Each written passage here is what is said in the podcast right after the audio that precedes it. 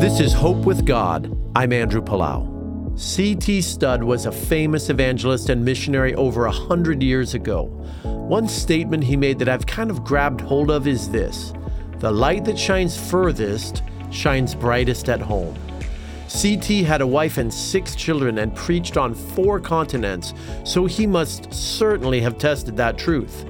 When Wendy and I stand in front of church groups and encourage them to be bold in sharing the gospel and irreproachable in their behavior, well, we had better be doing that same thing in our own backyard and with our own family, right?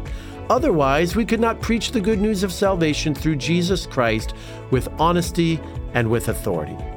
Telling people about Jesus is exciting whether one on one or in a crowd.